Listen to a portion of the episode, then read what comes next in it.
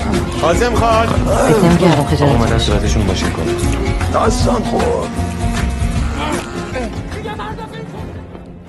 سلام.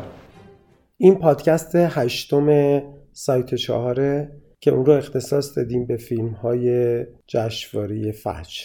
من مجید اسلامی در کنار حبیب جعفریان و یحیی نتنزی در روز آخر جشنواره می‌خوایم این جنبندی رو انجام بدیم در مورد فیلم های جشنواره فکر می‌کنم موضوع اولی که می‌تونیم بهش بپردازیم مسئله انتخاب فیلم هاست. همیشه این بحث بوده که چرا این فیلم آره و چرا این فیلم نه و شاید هم الان وقتشه که بخوایم در بهش بپردازیم چون ما فیلم ها رو تازه دیدیم و می‌تونیم راجع به این حرف بزنیم که آیا ادعاهای هیئت انتخاب تا چه حد می‌تونه درست باشه. البته ما فیلم هایی که رد شدن رو ندیدیم عموما و فقط می‌تونیم در مورد کیفیت فیلم هایی که دیدیم حرف بزنیم. نظر شما چیه؟ یعنی فکر می‌کنید که توی این دوره به نظرتون میاد که هیئت انتخاب تا چه حد کارش درست انجام داد خب راستش من فکر می‌کنم که مشکل همون مشکلیه که در سالهای گذشته در دورهای قبلی جشنواره بوده و خب از مصاحبه ها و در واقع حرف ها و نوشته های مسئولین جشنواره و اعضای هیئت انتخاب میشه اینجور استنباط کرد که تصور این دوستان از جشنواره فیلم فجر یک ویترین برای سینما ایران. این می‌تونه حالا یک بابی باشه برای اینکه بحث رو در واقع ذره عمیق‌تر پیش ببریم. ولی خب نمودش دقیقا توی فیلم های جشنواره امسال کاملا حس میشه در سالهای گذشته هم حس می‌شده. برای ما اینجور به نظر میاد که این نگاه ویترین محور باعث میشه که مثلا از نسل مثلا کیومرز پوراحمدی فیلم باشه از نسل رئیسیانی فیلم باشه از حالا فیلم مثلا کمدی فیلم باشه از فیلم مثلا سیاسی یا شبه سیاسی هم یه فیلم باشه. فارغ از کیفیت. چون حالا قبل از جشنواره وقتی این حرف رو می‌زدیم خب فیلم رو ندیده بودیم. ولی شخصا الان که مثلا نزدیک 20 چند فیلم رو دیدم خیلی به نظرم میاد که این نگاه تاثیر گذاشته روی نظر هیئت انتخاب که راستش به نظرم این تصور کاملا اشتباهه. یعنی این تصوره که جشنواره فیلم فجر رو تبدیل می‌کنه دقیقا به همون یک معجونی که یه فیلم های توش گاهی اوقات خیلی خوبه و یه فیلم های توش اکثر اوقات خیلی بده و این به نظرم کیفیت در واقع سینمایی جشنواره رو میاره پایین. من حالا لغتی که یحیی به کار برد که معجون تو فکر می‌کردم حتی اگه ما واقعا داشتیم درباره یه معجون حرف می‌زدیم هم باز هیجان انگیزتر بود. یعنی قضیه اینه که مثلا خود منو کمی همین بیش از حد چیده شدگی اذیت می‌کنه. یعنی انگار که همین تقسیم بندی که الان یحیی هم دربارش حرف زد. حالا البته فکر می‌کنم چون ما واقعا نمی‌دونیم که چه فیلمایی کنار گذاشته شدن. داریم یعنی سعی می‌کنیم با یه حدی از دقت شاید بشه این قضاوت رو کرد. ولی این چیده شدگی ها زاردهنده است. یعنی مثلا فکر می‌کنم این چیزیه که پارسال و امسال خیلی شدیدتر و برجسته تر بود. حالا اینو بابت این میگم که آخرین بار یعنی در واقع جشنواره سه سال پیش که ما هنوز تعداد فیلم های اول بیشتری داشتیم و بخش در واقع یه جورایی غیر قابل پیش بینی و هیجان انگیز جشنواره بود. و به وضوح این قضیه توی این دو سال دو سال اخیر چون کم رنگ شده به نظر من خب اینم خیلی ببین چند تا بحثه که اینجا مطرح میشه. یکی این که من اصولا فکر می‌کنم مسئولیت هیئت انتخاب از مسئولیت هیئت داوران خیلی بیشتر تو جایی مثل ایران. به خاطر اینکه وقتی که هیئت داوران جایزه نمیدن اتفاقا خودشون رو در معرض قضاوت قرار میدن. چون فیلم ها دیده شدن و مردم قضاوت های خودشون خواهند داشت. مردم و منتقدان قضاوت های خودشون خواهند داشت. بنابراین در مقابل این مسئولیت قرار می‌گیرن ولی هیئت انتخاب یه سری فیلم ها رو حس می‌کنه و یه سری فیلم ها رو میپذیره. بنابراین واقعا یه حقی رو سلب می‌کنه و, و به نظر من این مسئولیت خیلی می‌تونه خطیر باشه. این یک. دو وقتی که با مسئولین مثلا هیئت انتخاب صحبت می‌کنی همیشه این ادعا وجود داره که اینجا هم مثل جشنواره دیگه است. این میگه مثل جشنواره کن مثل ونیز. مثلا خب خیلی آزادانه یه گروهی هستن که فیلمایی رو میپسندن یه فیلمایی رو نمیپسندن. ظاهرش درسته ولی در عمل من شک دارم به اینکه این مسیر درست طی میشه. سوال من اینه که آیا اساسا توی جشنواره فجر یه سری اسما رو میشه حذف کرد. آیا هر هیئت انتخابی قدرت اینو داره که یه سری اسما رو حذف کنه؟ یعنی بحث اصلی اینه که وقتی هیئت انتخاب کارش رو شروع می‌کنه خیلی بدیهیه که یه سری اسما رو نمی‌تونه حذف کنه. تو هر دوره یه اسمایی وجود دارن که این اسما می‌تونن کارگردان هایی مثل باشن یا تهیه کنندگانی مثل ملکان باشن. که اینا رو نمیشه حذف کرد.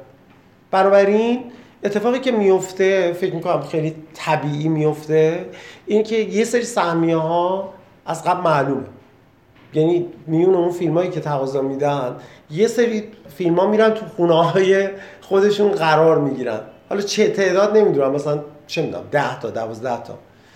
و بقیه که از این فیلتر کیفی عبور می‌کنن. و تازه فیلتر کیفی اضافه میشه به اون نگاه ویترینی. یعنی تازه تو بقیه باید بچینن فکر کنن که تو چه مدلی فیلم لازم دارن و از میون اونا مثلا حالا اون ارزیابی کیفی هم تحت تاثیر این نگاه ویترینی تا حدی قرار بگیره. پس یه نکته دیگه هم هست. من احساس می‌کنم یکم جنگ قدرت هم هست. یعنی بحث اینی که اگه می‌خوای حذف کنی کیو حذف کنی که صداش در نیاد؟ کیو حذف کنی که اعتراضی نداشته باشه؟ کیو حذف کنی که دیوارش کوتاست؟ همین که گفتین تو همه جای دنیا فکر می‌کنم هر جشنواره این بخش رو داره واقعا کم و بیش. ولی در جشنواره فیلم فجر این خیلی سنگینی می‌کنه به کل استراتژی انتخاب فیلم ها که واقعا به نظرم خیلی بخش کلیدی تریه تا قضاوت فیلم ها و توی سالهای اخیر به خصوص این خیلی بیشتر مشکل ساز شده چون خیلی از فیلم هایی که اسمای گنده دارن و حامی های پرقدرت دارن فیلم های خوبی نیستن و خیلی فیلم هایی که بیاداتر و کمزورترن و دیوارشون کوتاهتره اتفاقا فیلم های بهتری هن.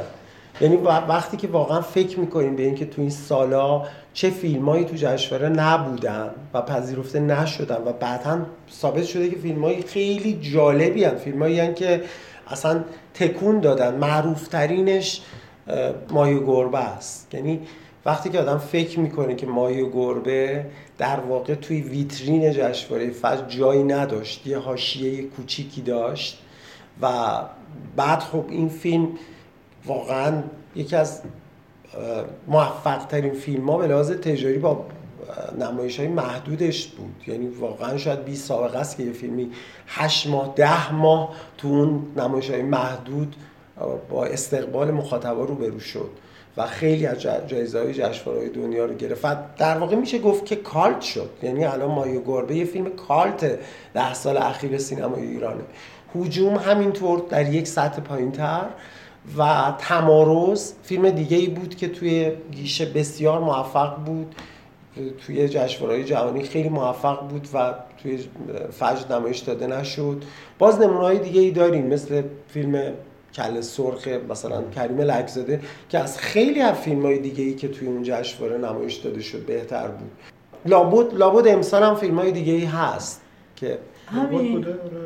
ببینید به نظرم اون چیزی که کار خراب می‌کنه توی این این بحث اینه که در واقع جریان اصلی سینمای ایران که الزاما در واقع جریان قابل دفاعی همیشه نبوده خیلی سایش سنگینی می‌کنه روی جشنواره فجر که اون جریان اصلی خب همیشه اسمای با سابقه هم پشتش بودن الان همین فیلمایی که شما الان مثال زدین خب مصداقای همون در واقع استعدادهای نوظهور و در واقع خلاقیت‌های فردی هستن که و گرایش های دقیقاً. غیر متعارف دقیقاً. یعنی یعنی سینماییه که انقدر تمام تمامیت طلبه که این ویترین رو فقط برای خودش می‌خواد تا جایی که می‌خواد زور می‌زنه که نمونه های غیر متعارف رو هول بده بیرون ببینید وقتی جشنواره فجر هیچ- هیچ در واقع در سیاست گذاریاش فکر نشده که می‌تونه یک فستیوال سلیقه ساز باشه می‌تونه معیار برای سینما ایران در واقع طراحی بکنه. اینجور فیلم هایی که مثال زدین همشون میرن در حاشیه در اولویت های چندم و فیلم هایی که حالا با بازیگرای ستاره ساخته میشن با کارگردانایی که به حال رزومه دارن ساخته میشن اینا خود به خود میان در در واقع اولویت های بالا، بالاتر. و این کار خراب می‌کنه. در واقع اون سبد تقسیم بندی فیلم ها کیفیت توش کاملا نادیده گرفته میشه. کیفیت و غیر قابل پیش بینی بودن به همون دلیل که ما نمی‌خوایم از یک عرف های عدول کنیم هر جور قافلگیری رو می‌گیریم از جشنواره. یعنی به نظر من در واقع نفسش رو می‌گیریم. یعنی تو انگار که از قبل می‌دونی که چه اتفاقی قرار بیفته با چی مواجه میشی. بعد این به نظرم خیلی نفس یه فستیوال یه مثلا واقعه سینمایی اینجوری رو می‌گیره. و ما در واقع انگار که باید خودمون رو همیشه آماده کنیم که مثل موش آزمایشگاهی باشیم. یعنی در واقع بزرگترین ظلم و هیئت انتخاب به ما می‌کنه به منتقدا و به مردمی که علاقمندی که می‌خوان فیلم تماشا کنن و یه سال منتظرن که از این به قول معروف ویترین سینمایی استفاده بکنن. و بعد میری توی جشنواره هر سال اینجوریه و با یه فیلمایی مواجه میشی که اصلا انگار نه انگار که از یه فیلتری عبور کردن. مثل کنکوره که وقتی وارد بعضی از کلاس‌های دانشگاه ایران میشی کیفیت نازل بعضی از دانشجوها رو که می‌بینی باورت نمیشه که اینا چجوری از کنکور عبور کردن. و اون کنکور چی بوده که نتونسته جلوی ورود اینا رو بگیره؟ اینجا هم دقیقا همینجوره. حالا اگه بخوایم مثال بزنیم واقعا مثلا فیلم خونه خدا.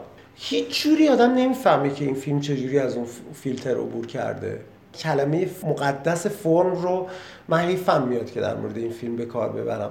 یه جور آماتوریزم محض تو این فیلم به نمایش در میاد که پشت یه سوژه آفیت طلبانه پنهان شده.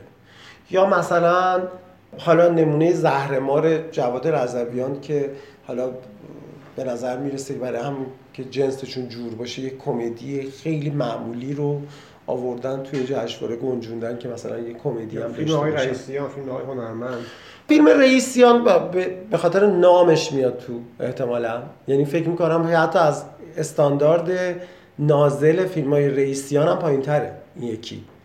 یا فیلم پور احمد یا فیلم هنرمند که بیشتر یه شبیه یه ملغمه و یه هزیان بود.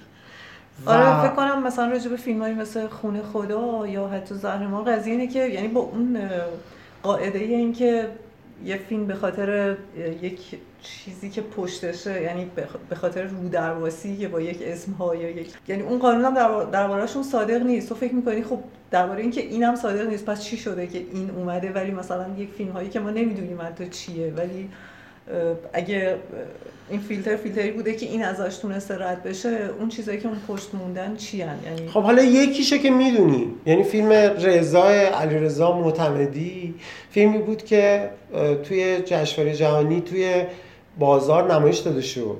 و به هر حال اونو که دیدیم یعنی من واقعا نمی‌فهمم. اون فیلم مدت ها مشکل مجوز ویدئویی رو داشت و نمی‌تونست توی جشنواره شرکت کنه. و این مجوز حل شد مشکلش. و واقعا من نمی‌فهمم که یعنی اینجا دیگه بحث سلیقه نیست. فکر می‌کنم که هیچ منطقی نمی‌تونه حکم کنه که چجوری رضا بیرون مونده و خیلی از این فیلم هایی که اسم آوردیم چجوری وارد شدن؟ من فکر می‌کنم اون ترکیبی که برای هیئت انتخاب چیده میشه نیمیشون در واقع آدمایی هستن که صاحب سلیقه می‌تونن باشن فیلم بین باشن به حال خودشون سابقه های تولید یا نوشتن در مورد فیلم داشته باشن.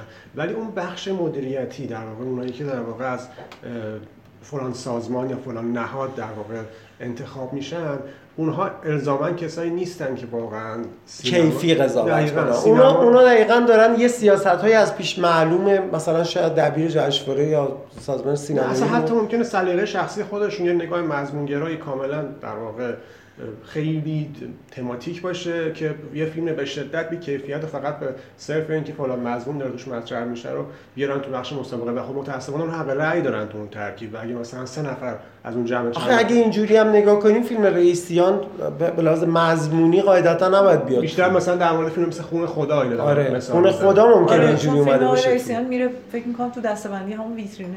آره. به نظرم این انتخاب اشتباه آدم هایی که در واقع عضویت انتخاب میشن کارو خراب می‌کنه.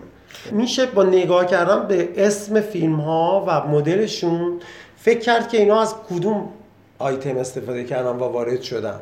یعنی یعنی فکر می‌کنیم که مثلا فیلم پولاد کیمیایی به خاطر اسم کیمیایی اومده تو. می‌دونید چیزی غیر از این نیست. و یا فیلم رئیسیان به خاطر اسم رئیسیان و فیلم پور احمد به خاطر اسم پور احمد و اینا اساسا ارزیابی کیفی نشدن. و شدن به همون معنایی که یحیی دربارهش حرف زد به همون معنایی که اون تعادله فکر می‌کنم توی هیئت انتخاب در نظر گرفته نشده و اتفاق نیفتاده. یعنی یه نگاه مدیریتی ویترینی قالب اونجا.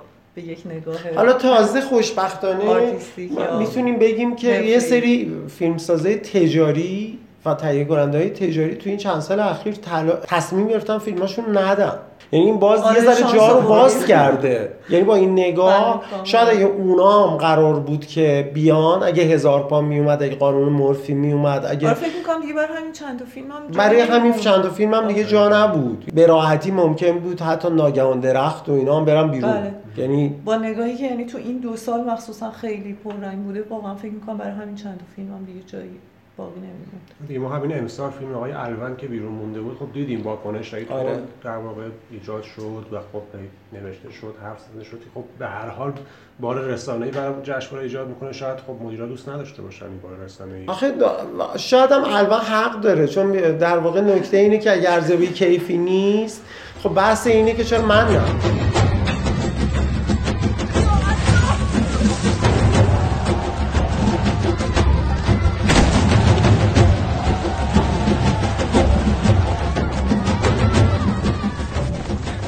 من در واقع تردید دارم که با این مدل مشکلی که توی انتخاب فیلم ها وجود داره آیا ما واقعا می‌تونیم جشنواره فجر رو یه ویترین تمام ایار از کیفیت سینمای ایران به حساب بیاریم؟ منش تردید دارم. یعنی فکر می‌کنم اون فیلم که حذف شدن شاید باید کمک کنن به اینکه این ت- ویترین یه ویترین واقعی تری باشه. ولی اگر فرض کنیم که این ویترین واقعیه چی؟ آیا آیا به چی می‌رسیم؟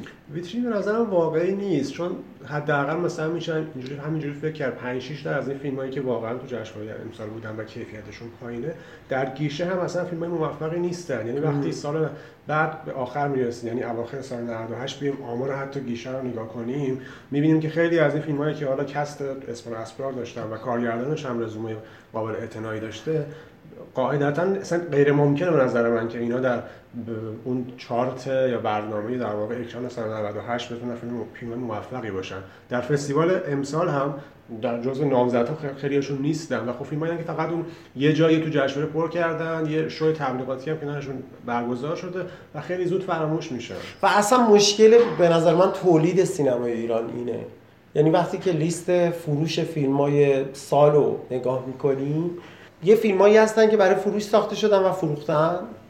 یه فیلمایی هم هستن که برای فروش ساخته نشدن حالا فروختن یا نفروختن. یه فیلمایی هستن که نه دنیا رو دارن نه آخرت رو. یعنی شاید فقط تو سینمای ایران این فیلم تولید میشن. فیلمایی که برای فروش ساخته شدن و نمیفروشن. فیلمی که همه اجزاش داد می‌زنه که این فیلم برای فروش ساخته شده ولی مثلا در 200 میلیون فروخته. 150 میلیون فروخته.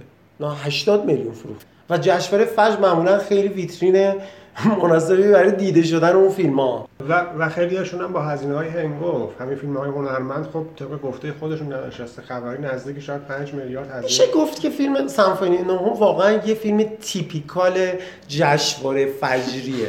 یعنی از اون فیلم هایی که حالا نمونه های گذشتهش مثلا لیالستانی ساخته بود. یا مثلا یه زمانی سالهای دورتر محمد علی طالبی فیلمی داشت به نام برهوت. یا یه فیلم های این مدلی که معناگرا بودن. آخه باز من اتفاقا فکر می‌کنم حتی اون فیلم ها تکلیفشون یکم با خودشون معلوم تره تا سمفونی نهم. یعنی سمفونی نهم فکر کنم واقعا مستاق همون تعبیری که شما گفتین که نه دنیا داره آره. آره، یعنی چون اصلا نمی‌فهمی برای چی ساخته مثلا لیس- لیالستانی فکر می‌کنم مثلا وقتی بلندی های صفر رو میساخته فکر می‌کرده که من می‌خوام یه فیلم بسازم که فروش هم بکنه. برای دل خودش داشته یه کاری می‌کرده. حالا شاید همین مثلا به معناگرایی هم نظری داشته.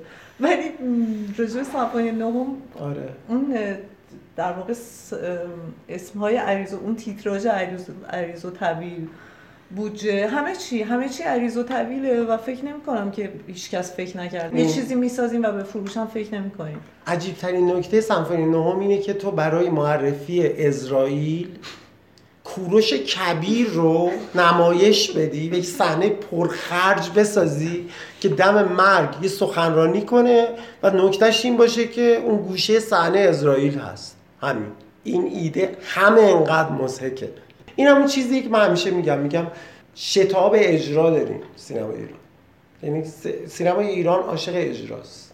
تدارکات ارزیابی نمی‌دونم فیلم نامه نویسی اینا اینا اصلا فایده نداره. اینا مزه نمیده. مزه اینه که بریم تو اجرا. هم پول توشه هم خوش میگذره.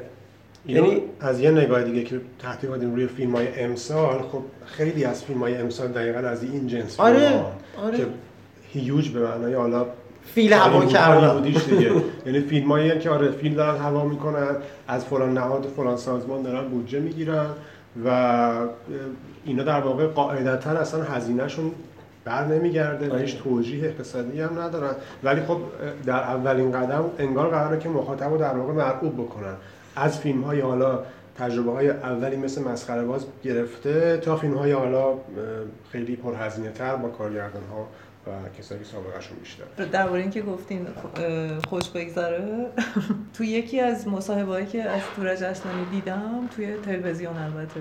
این تعبیر رو دقیقا به کار برد که آره دیگه باید به آدم خوش بگذره. سینما گرون ترین تفریحه و فیلم خودش تمام تلاشش کرده که تماشاش آره خوش نگذره. می‌خوام بگم که ببین چقدر این بازه اکستریمه. یعنی توش از حمال طلا تا سمفونی نهم جا میشه. از تورج اصلانی تا مامرزا هنرمند. یعنی می‌خوام بگم به نوعی ما می‌فهمیم که تورج اصلانی داره درباره چی حرف می‌زنه. ولی چرا خروجی ها اینا هست؟ آره. یعنی خوش گذشتن چون داشت میگفتش که اگه تو سینما بهت خوش نگذره موقع ساختن این فیلم بهت خوش نگذره که خب اصلا چرا داری این کارو می‌کنی؟ من حالا یه تبصره دارم. به, به تماشاچی هم باید خوش بگذره؟ یعنی آره، فقط کافی آره. نیست که به پشت صحنه به آدم خوش بگذره می‌دونی؟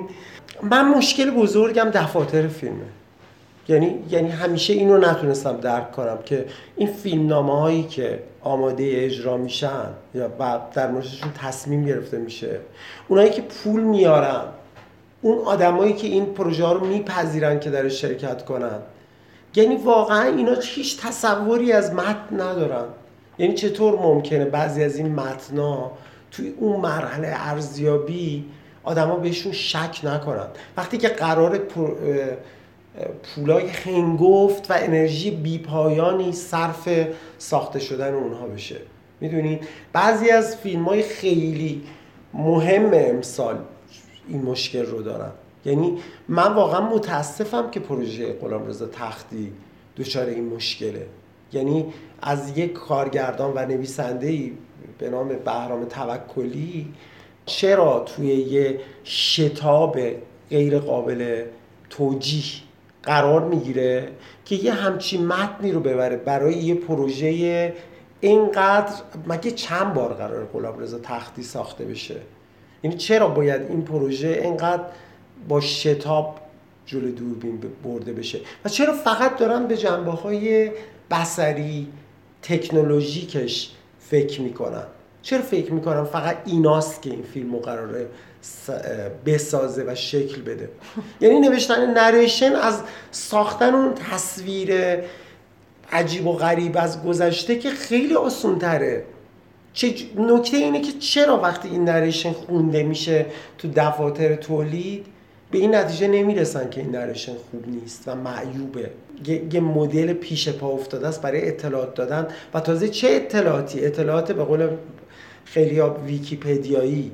درباره تختی. مشخصا راجع فیلم تختی خب آدم خیلی تعجب می‌کنه به خاطر حضور یه آدم مثل برنامه توکلی. یعنی خیلی ناامید کننده است که تو فکر می‌کنی یک کسی که مارادونا رو ساخته آسمان زرد کم اوم. پرسه درمه این حد از فقدان سلیقه نسبت به متن نسبت به فیلم نامه نسبت به یک چیزی چیز سرراستی مثل نریشن حتی خیلی به نظر من جواب. شتابه فقط. یعنی شتابی که میگه این پروژه بعد امسال ساخته شد. این این باید و من نمی‌فهمم. هیچ وقت نفهمیدم در سینمای ایران که این پروژه چرا الان چرا چرا فقط الان؟ می‌دونی هممون می‌دونیم که توی غرب پروژه های سینمایی چقدر تو این مرحله سفت ارزیابی میشه. بعضی فیلم ها ده سال میمونن. آره تا من اینم تصدیق کنم که این که گفتم فوقدان سلیقه نسبت به متن واقعا منظور از متن یه چیز در واقع یعنی درباره کلمات حرف نمی‌زنیم. درباره شخصیت پردازی حرف می‌زنیم. درباره ایجاد همزاد پنداری و سمپاتی در تماشاگر. بعد ما داریم درباره فیلمی حرف می‌زنیم که راجع به تختیه یعنی اصلا مگر اگه نکته این نبوده که ما تماشاگر رو به این کاراکتری که حالا اسمش اسطوره می‌ذاریم اسمش رو قهرمان می‌ذاریم هرچی این به غلام غلامرضا تختی. اگر نکته این نبوده که ما می‌خوایم هرچی بیشتر تماشاگر احساس همزاد پنداری و نزدیکی بکنه به این شخصیت پس چی بوده؟ و به نظرم اون فیلم ای که ما اون اجرای خیلی عریض و طویل ازش می‌بینیم مهمترین نکته رو که این باشه نداره. ببین سینمایی که فکر می‌کنه که اگه مشکل هجاب و توی صحنه دانسینگ آره، آره. هلسینکی حل کرد مشکل فیلم حل شده. فکر می‌کنه که اگه تونست جنس تصویر رو از جنس شبیه جنس تصویرهای گذشته در بیاره و اگه فضای خیابون برفی پر از ماشینای قدیمی رو تونست متقاعد کننده در بیاره مشکل حله. ولی اون به این فکر نمی‌کنه که مثلا همکار گل فروش تختی باید چه جوری باش حرف بزنه. چه جوری ما قانع بشیم که این یه آدمه. چه جوری قانع بشیم آره خود خب. تختی یه آدمه. آدمی که مثلا فرض کن حاضر نیست تن بده به اینکه عکسش روی ظرف اصل باشه. واقعا وجوه کاراکتریستیک یه کسی مثل تختی بوده اینجا کاریکاتور شده. این خیلی غم بود در تجربه دیدن فیلم تختی. چون به حال میگم اینا غم انگیزه یعنی اینجوری اینجوری که آدم ناراحت میشه که چرا این اتفاق افتاده. و مثلا این مواردی که شما الان گفتین خب همین چطور چطور برنامه توکلی به این حواسش نبوده؟ به نظر من حواسش هست. ولی ولی تن دادن به تولیدیه که تو رو مجبور می‌کنه وارد این شتاب بشی. یعنی یعنی تولید به تو میگه که این فیلم یا الان یا هیچ وقت. می‌دونی؟ یعنی همه تولیدهای سینمای ایران از این جنس میشن.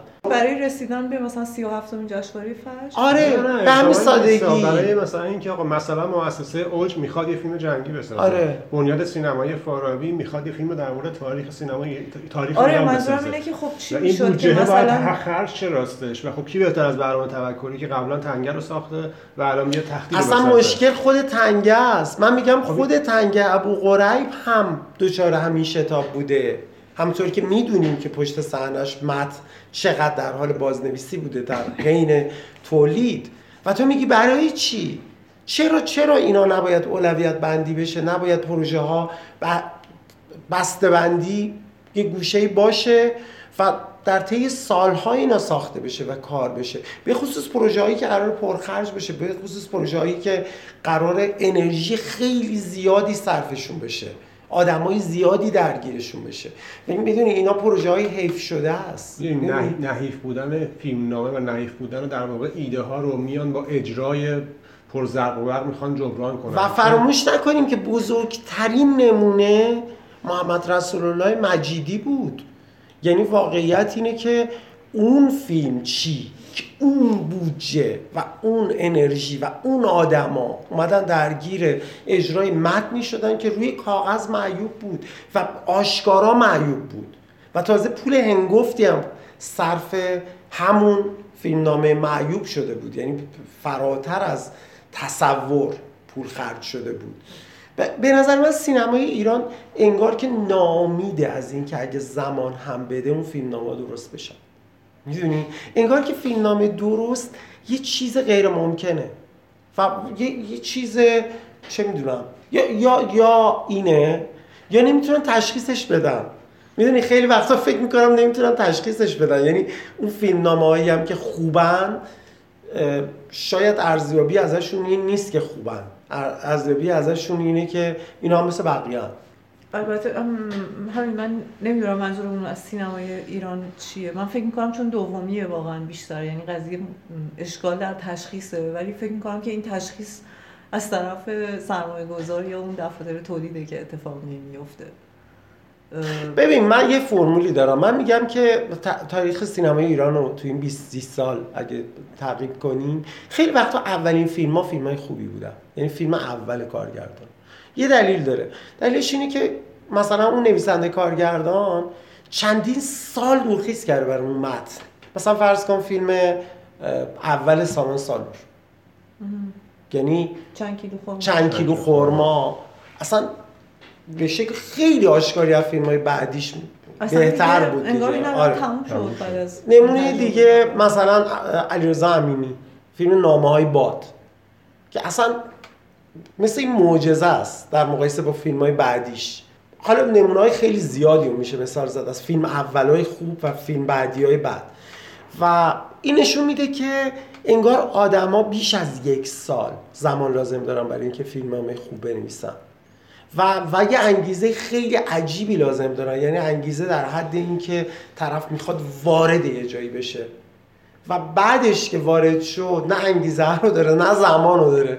چون به محض اینکه وارد شد انگار سرمایه ها میاد و فرصت فیلمسازی براش فراهم میشه و دیگه مجالی برای نوشتن فیلمنامه آره وجود انگیزه رو از دست میده بعد این فیلمنامه های معیوب سرمایه گذاری میشن. یعنی اون سرمایه گذار یا دفتر تولید فیلم هم کردیت میده و میره پای این پروژه معیوب و خب فیلم ساخته میشه و بعد این ادامه خودش رو باز تولید می‌کنه. یعنی می‌خوام بگم فیلمساز با همون انگیزه نصف و نیمه این راه همینجوری نصف و نیمه میره جلو دیگه. من فیلمسازا رو بیشتر مقصر می‌دونم.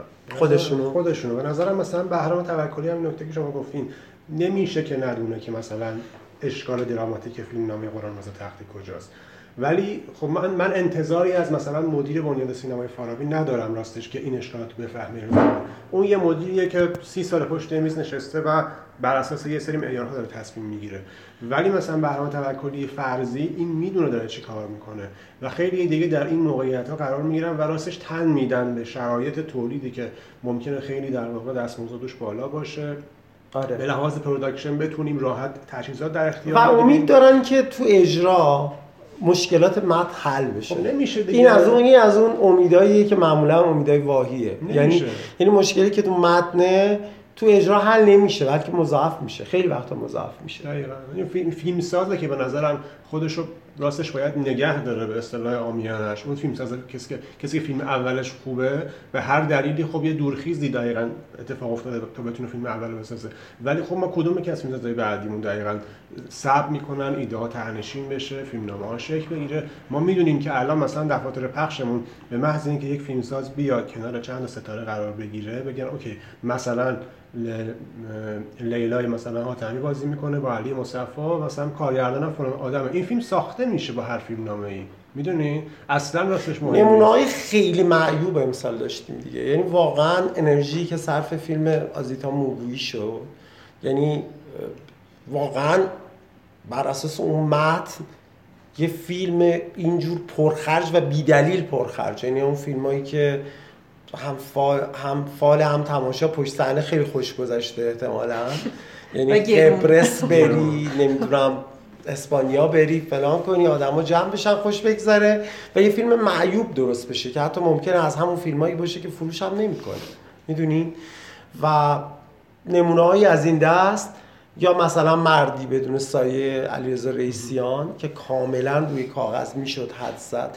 که فکر می‌کنم اون نوع فیلم ها فیلم که طرف میگه من بازیگر رو دارم پس می‌سازم. یعنی اصلا کاری به اینکه فیلم چی از آب قرار در بیاره یعنی داره به یه محصولی فکر می‌کنه که فقط دوومش به اسم بازیگر ربط داره. آره ولی آدم صحبت های فیلمسازا رو که گوش میده خب خیلی تعجب می‌کنه. یعنی مثلا این چیزی که یحیی گفت این که در واقع آدم ها نگاه سختگیرانه نسبت به خودشون رو می‌ذارن کنار. می‌ذارن کنار. مثلا خب آقای رئیسیان وقتی میگه که این نزدیکترین تجربه هنری منه به خودم در کارنامه خب آدم اینو چیکار باید بکنه؟ چقدر آشناست؟ قدیم کمیایی گفته بود در سرب به شدت خودم هستم.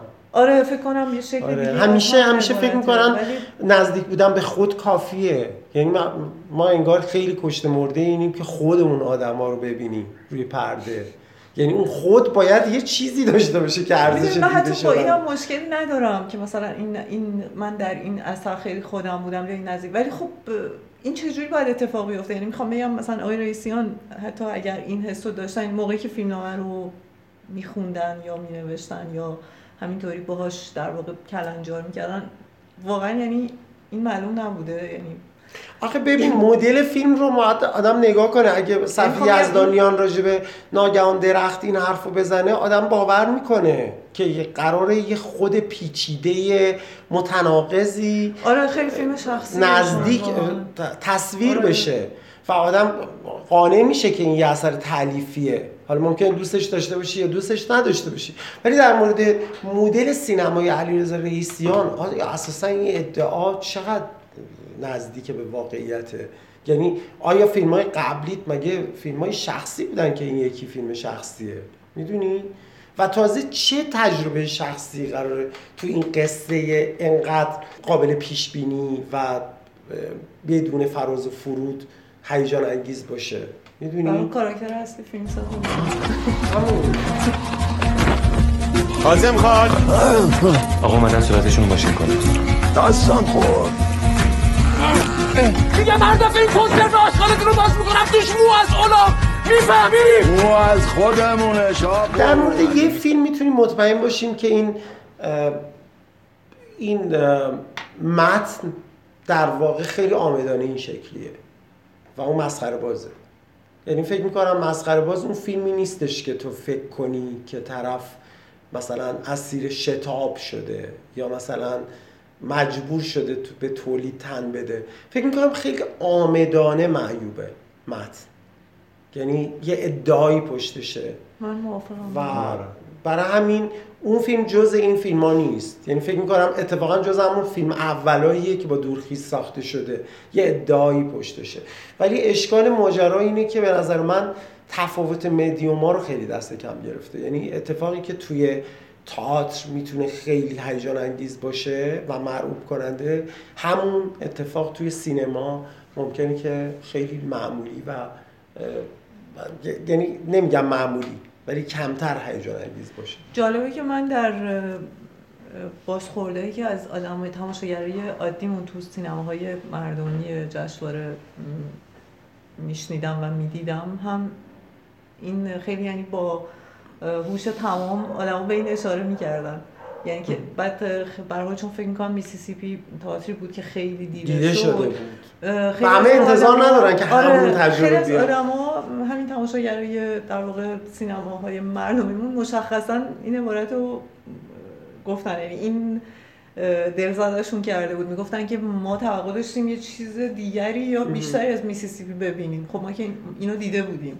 توی تئاتر من میسیسیپی رو ندیدم ولی می‌تونم تصور کنم از نمایش های قبلی غنیزاده که یه چیزایی رو آدم انتظار نداره تو صحنه تئاتر ببینه و مثلا ورود یه ماشین به یه صحنه خیلی خوب تو صحنه آره و این. اونجا بسیار هیجان انگیز و جالب و خارق العاده به نظر میاد ولی اصلا هیچ دلیل نداره که قواعد اصلا فرق می‌کنه. یعنی medium medium آره تو وقتی. از به یک جهان دیگه ای اصلا وارد شدی و اونجا داری این اتفاق داره میفته راستش فیلمی که به قصد مرعوب کردن ساخته بشه راستش خیلی زود دستش رو میشه. حتی برای مخاطب عادی که آره، واقعا میره آره. سینما می‌بینه و تو تاریخ سینما هم این هست. اصلا الان ببین چند سال از تایتانیک گذشته؟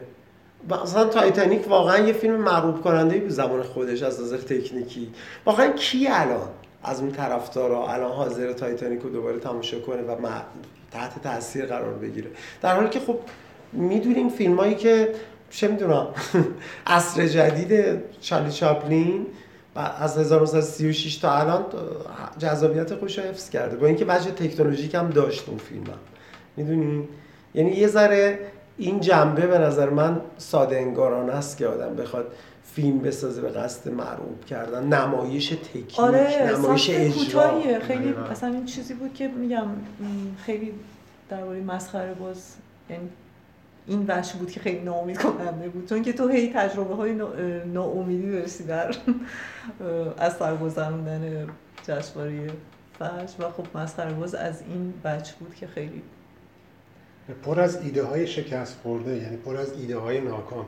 فکر می‌کنم شما تو متنتون شاید رو مثال زده بودیم که مثالی که زده بودین خیلی درست بود دیگه. اون کاری که اون دقیقا انجام میده تو فیلمهاش این دقیقا همون نمی‌تونه انجام بده. دقیقا مقایسه چیز اون باید الگو الگو باید اون باشه. آدمه خب ذهنش غنیه در واقع ارجاعاش ارجاعای درستی هم ولی خب اینجا اصلا ارجاع دم دستی الگو هم الگوی پیش با افتاده و خب نتیجهش اصلا نمی‌تونه من تو متنم اشاره کرده بودم که من سینما دوستی پشت فیلم رو باور نمی کنم یعنی واقعیت اینه که نمونه هایی که بهش ارجاع داده میشه انقدر نمونه های چیزی نیست که آدم باور کنه که یه سینما دوست خیلی کشته مرده فیلم یه خوره فیلم نمونهاش اینا باشه.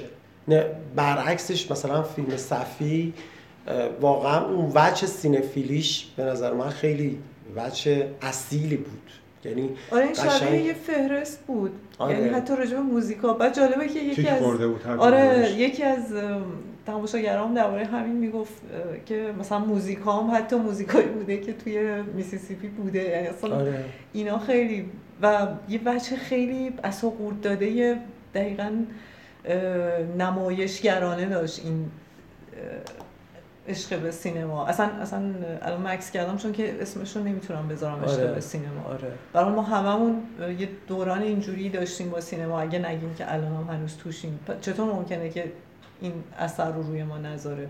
من حتی بیشتر عصبانیم کرد از اینکه دیدم خیلی از فیلم که دوستشون دارم اینجا تیکش خب استفاده آره آره چون که خب تو همچنان یه حس سینفیلی داری با اونا.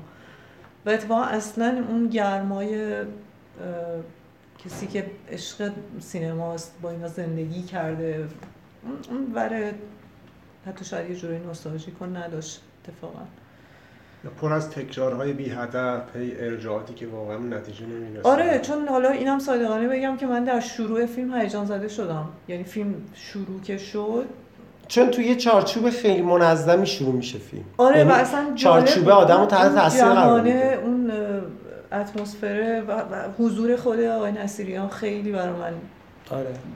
غافلگی کننده بود. خیلی با روی باز می‌خوام بگم. تو نشستی که فکر کنی که داری یک تجربه جالبی رو قرار از سر بگذارم. من فکر می‌کنم جنس ارجاها هیچ جوری به هم نمیچسبن اصلا. یعنی مثلا چیزی که بتونه هزار دستان و مثلا پاپیون و کازابلانکا و مثلا لئون.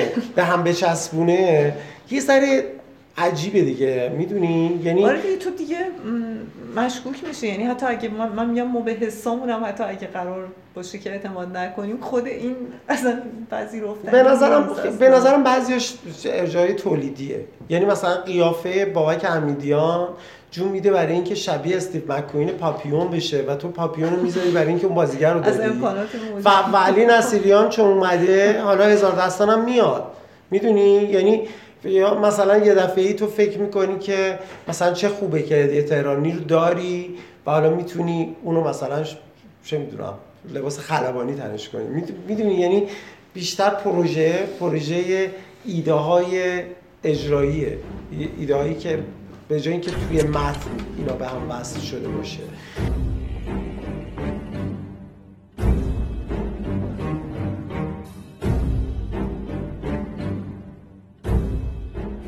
فکر نمی کردم خجالتی باشی.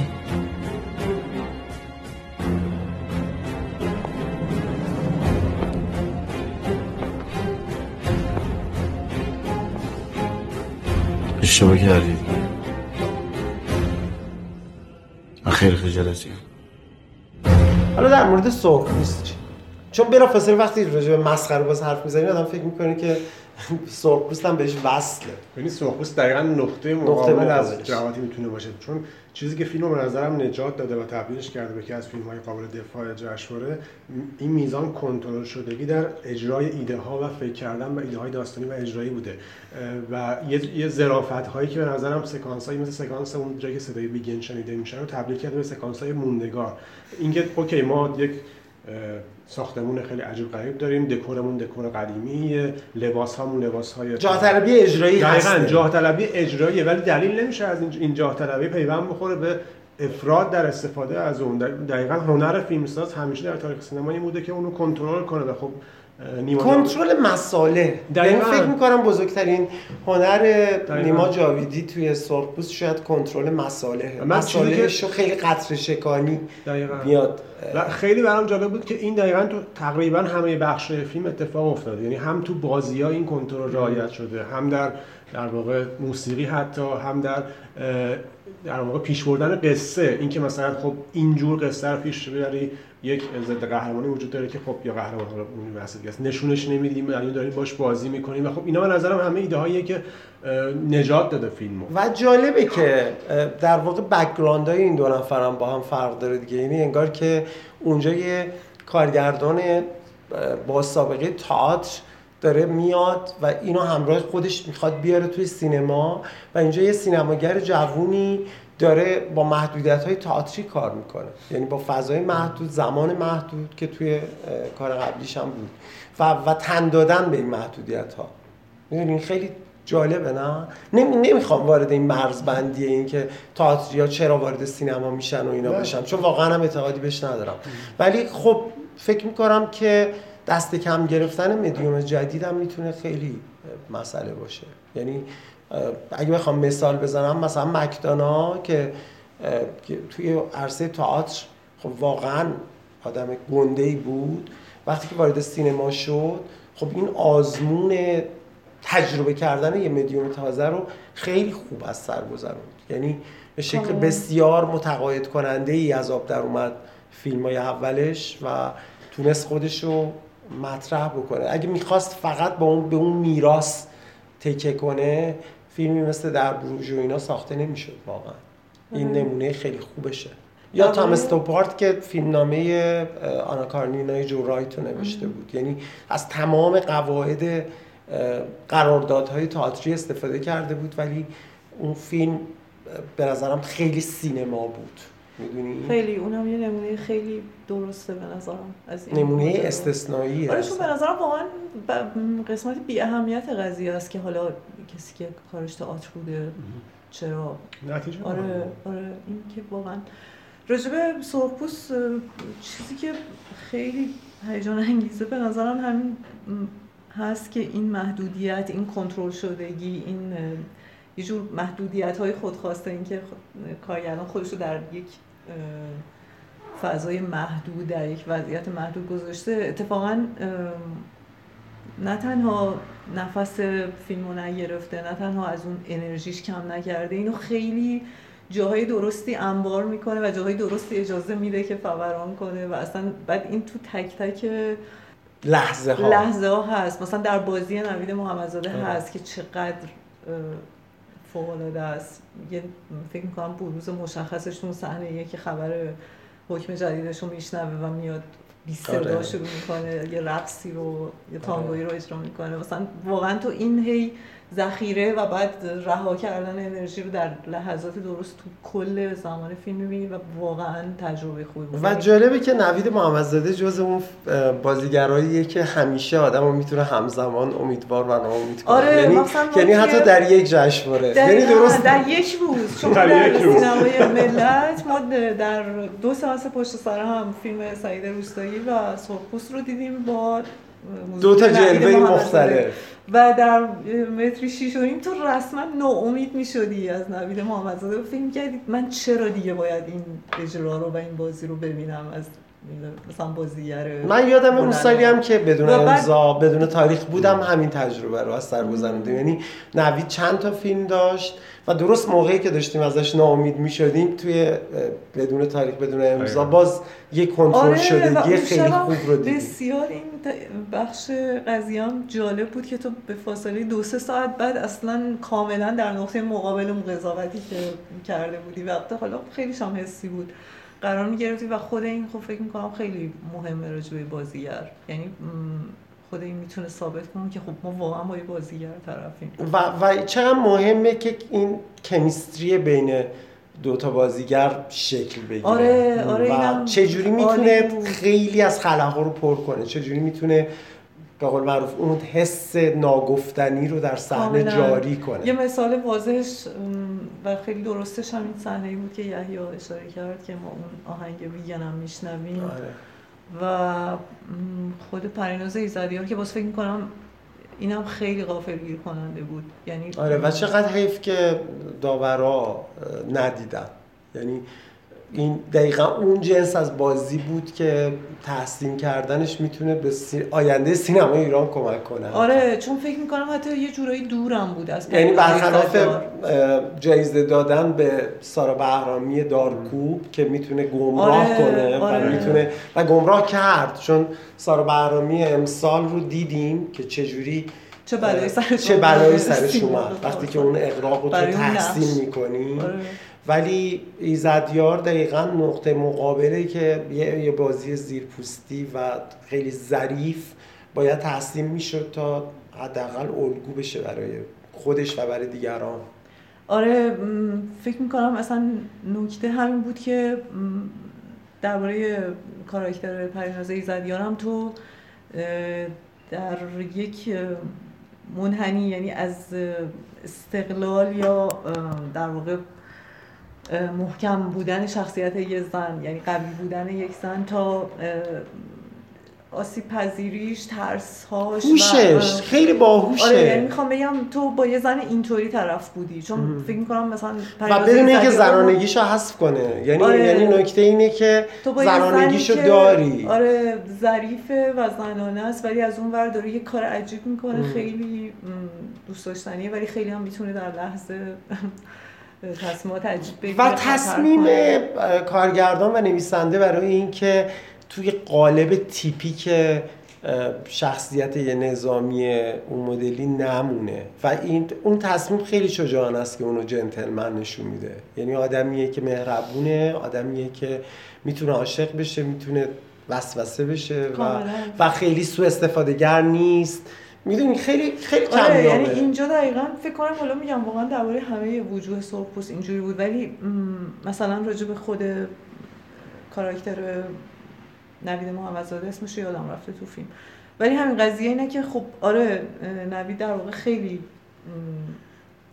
آدم خیلی با استعدادیه ولی قضیه اینه که اون کاراکتر هم خیلی درست نوشته شده. یعنی اینجا اونجاییه که اجرا و متن واقعا با هم در یک ساعت هم و با هم جلو میرن و حالا این درباره همه یعنی خیلی از وجوه سرخپوست فقط کاش که نیمه دومش یه ذره جاه طلبانه تر بود. یعنی فکر می‌کنم که جاه طلبی مت یه ذره تو نیمه دوم تم کشه یعنی می‌تونه به اون آدم قایب که یه کهنالگوی خیلی جذابیه که آدمی که نشونش نمیده اونو خیلی قصه پردازی بهتری بکنه می‌تونه بود رازآمیز بهش بده می‌تونه تبدیلش کنه به یه وجه سمبولیک و این کارا رو نمی‌کنه. متاسفانه کرده ولی کمه. کمه. آره. یعنی می‌تونست مهندسی جغرافیای اون قلعه رو خیلی بیشتر برای ما مطرح بکنه این بازی موش و گربه بازی رو ملموستر کنه قدم به قدم اینا رو پیش ببره و خیلی از کارهای دیگه ای رو هم می‌تونست بکنه. یعنی به نظر من به اون چیزی که داشته قناعت کرده و یه ذره اگه جا